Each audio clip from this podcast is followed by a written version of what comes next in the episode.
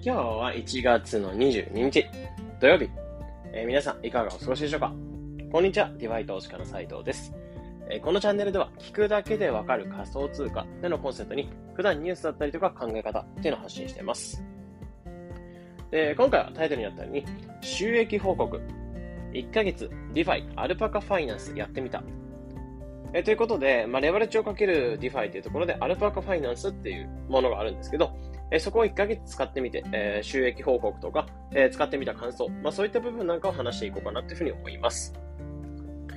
で、まず背景としてあったのが、まあ、ちょうど1ヶ月前ぐらい、えっ、ー、と、1月の、12月の22日ですね。のツイートとしてあったのが、まあ、 DeFi Alpaca Finance に 1BNB ほど入れましたってところ。で、そこを入れたってところから、今1ヶ月ぐらい経ったってところで、でそれで実際どれくらい増えたのかって部分だったり、あとはどんな特徴が改めてあるのかっていう部分を復習してみたりとか、あとは使ってみてどうだったのって部分なんかの感想っていうのを今回話していこうかなっていうふうに思います。まあ、この配信を聞くメリットとしては、 Alpaca Finance ってもの自体がどういった DeFi なのかってところを改めてわかることだったり、あとはやるべきかどうかってところ、あとは使ってみた感想なんかを、まあ、この1ヶ月のそのレポートなんかも兼ねて今回話していこうかなというふうに思います。えー、次に本題入っていくんですけど、えー、どれぐらい増えたかっていうと、1ヶ月でプラス39%。まあ、結論として、えー、利回りの変動っていうのは少なく増えてたってところで、まあ、利回りっていうのがそんなに変動がすることなく増えてたってところで、レンディングとかで言うと 0.5BNB 預けて5%ぐらいで預けてたんですけど、まあ、おそらくまだその5%なんでめちゃめちゃ増えたかっていうとそういうわけではなくて、まあ、ステーキングと合わせて、えー、例えば、レンディングで預けて、その預かり証をまた、 Alpaca Finance 内に入れていく、ステーキングすると、まあ、利回りちょっと上がったんじゃないかなってところなんですけど、大体5%ぐらい増えたんじゃないかなって部分と、あとはファーミングに関してはレバレッジ2倍でやってたんで、えー、大体40%から30%ぐらいの範囲内で利回りが変動してたってなってます。で、結果としては利回り39%の、えー、リターン。で、えプラスアルパカ報酬ってものが入ってたって感じで、まあ、かなり利回りってもの自体も、まあ、安定してて良かったなというふうに感じてますね。まあ、これが結果としてあるんですけど、まあ、ここだけで終わってしまったらちょっとなんか心寂しいかなというふうに思うので、えー、改めて Alpaca Finance ってものに関して、えー、ちょっと話していこうかなというふうに思います。で、 DeFi の Alpaca Finance ってどんなものかっていうと、えー、主に3つのことができるようなものなので、えー、レンディング、ファーミング、ステーキング、まあ、この3つのができるようになってます。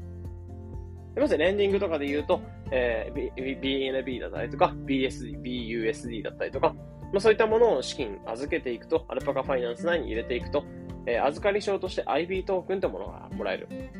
で、その利回りが得られて、えー、IB トークントークンを引き出すときに、その IB トークンの価値が上がった状態になっているので、えー、リターンが結局自分の手元に入ってくるよという状態になっています。で、ファーミングとかで言うと、えー、自分の資金、流動性を提供して、で、その預かり証みたいな LP ってもらえるんですけど、その LP を入れることだったりとか、あとはプラスアルファとして流動性提供していることとして、アルパカ報酬ってのをもらえるになってます。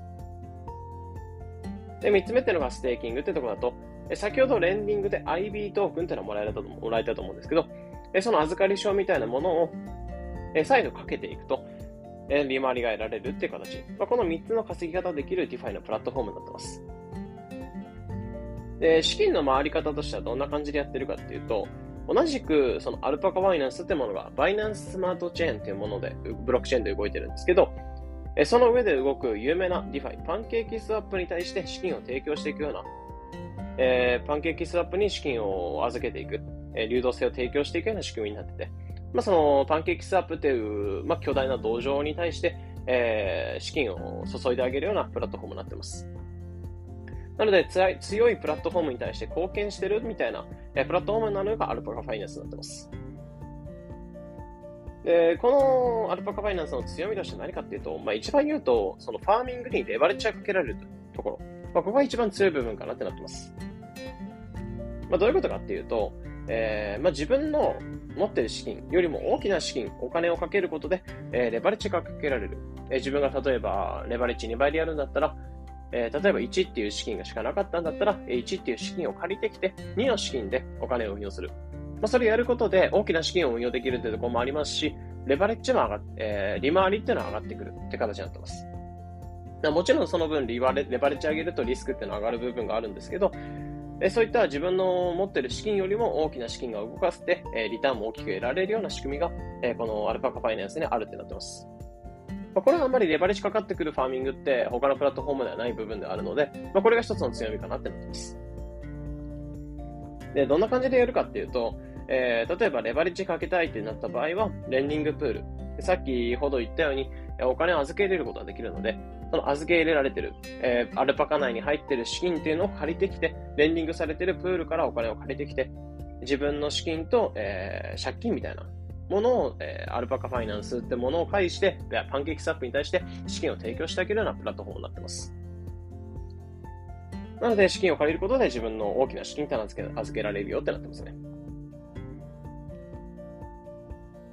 で、これが仕組みとしてあることで、えー、単純に他よりも利回りが高いってところが、まあ、一つ特徴としてあるかなってなってます。まあ、結局、レバレッジの仕組みがあることで、まあ、結構レバレッジをかけて、えー、運用したいって人が増えるので、やっぱ強みとしてアルパカ使う人は強みがあるので、えー、アルパカ内で資金循環っていうのはかなり良くなるんですよね。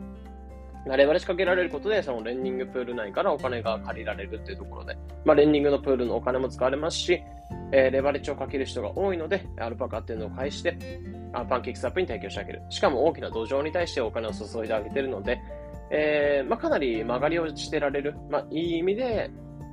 えー、その、パンケーキスアップの成長に対して、まあ、便乗できるようなところができてるので、まあ、かなり利回りが普通に高くなってくる。レンディングとかファーミングとかでも、まあ、普通にレバレッジとかかけなくても他のプラットフォームよりも利回りが高いような特徴なんかが一つあります。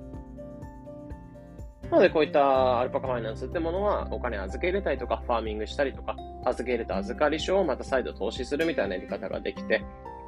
で、仕組みとしてはパンケーキスアップってものに対して、えー、資金を注いであげるような一つのプラットフォームになってます。なので強いところに貢献してるっていうのはアルパカファイナンスになってて、まあ、これの強みとしてはレバレッジってのもかけられるよってところ。で、そのレバレッジをかけるっていう仕組みがあることで、え自分がお金少なくても大きな資金を預か預けて、え利回りを大きく得られるっていう部分だったり、あとはレバレッジの仕組みがあることで、その Alpaca 内での資金循環が良くなってくれるっていうところをここまで話していきました。まあ、これが Alpaca Finance の、えざっくりとした復習の部分ではあるんですけど、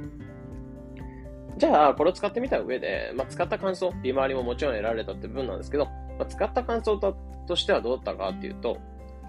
まあ、 PancakeSwap の次にお勧めしたい DeFi だなっていうふうに改めて感じましたね。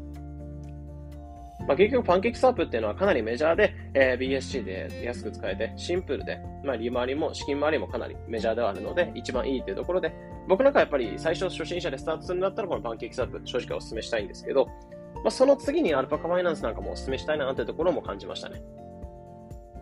なぜかっていうと、えー、 PancakeSwap ってレンディング、まあ、お金を資金を預け入れるってことができないんですよね。まあ、逆に、えー、スワップってもの、その、お金の交換っていうのができないんですけど、アルパカファイナンスでは。まあ、結局、レンディングができるというところで、えー、スワップがなくても稼ぎやすさが増してくれるっていうところ。またはパンケーキスワップってところだったりとかもそうですし、BSC で使えて単純に安く使えるところだったりもそうですし、まあ、先ほど言ったようにメジャーなケーキ、えー、パンケーキスワップに対して曲がりできる、まあ、その成長に便乗できるようなところになってくるので、えー、パンケーキスワップの資金循環なんかを、えーまあ、一つメリットとして得られるって部分は、このアルパカの強い部分かなって思ってますね。なんですけど、一つ難点としてやっぱりファーミングする上でレバレッジの仕組み、をかけていくってところはあると思うので、その仕組みっていうのはちょっと理解するのが難しくなってくるかなと思うので、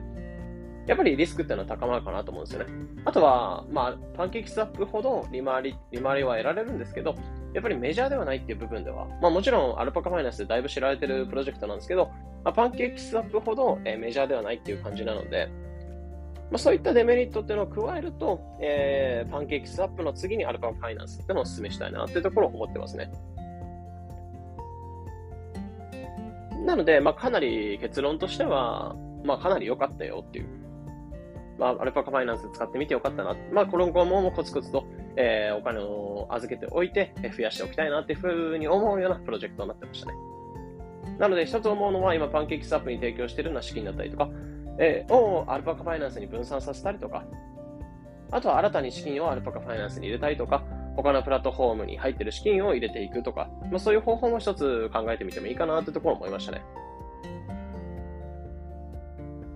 というところで今回は、えー、アルパカファイナンスを使って1ヶ月収益報告とか、あとは使ってみて感想なんて部分を今回話していきました。まあそのえー、これから、え、 DeFi とかやってみたいとか、あとは PancakeSwap しかまだ使ってないけど、 Alpaca Finance とか、まあ、いろんな DeFi どうなのってところの一つの参考になれば幸いです。えー、このような形でこのチャンネルでは仮想通貨についてできるだけ分かりやすくお伝えしています。日々の情報収集やトレードにお役立てください。えー、また無料で仮想通貨ニュースっていうの LINE の方に配信もしています。まあ、ニュースを読む習慣つけたいとか、えー、ニュース、まあ、読んで仮想通貨トレンドをつかみたい、仮想通貨の勉強していきたい、まあ、そういった方は概要欄のリンクの方にサービス内容わかるリンク載せておきますので、えー、そちらからご覧いただいて、でそちらから登録していただくと、今4500円の、えー、プレゼントというのもしますので、えー、登録していただいてお金をもらいつつ、まあ、一つのトレンドをつかむ手段としていただければなというふうに思います。というところで今回は、えー、これで以上になります。良い一日を。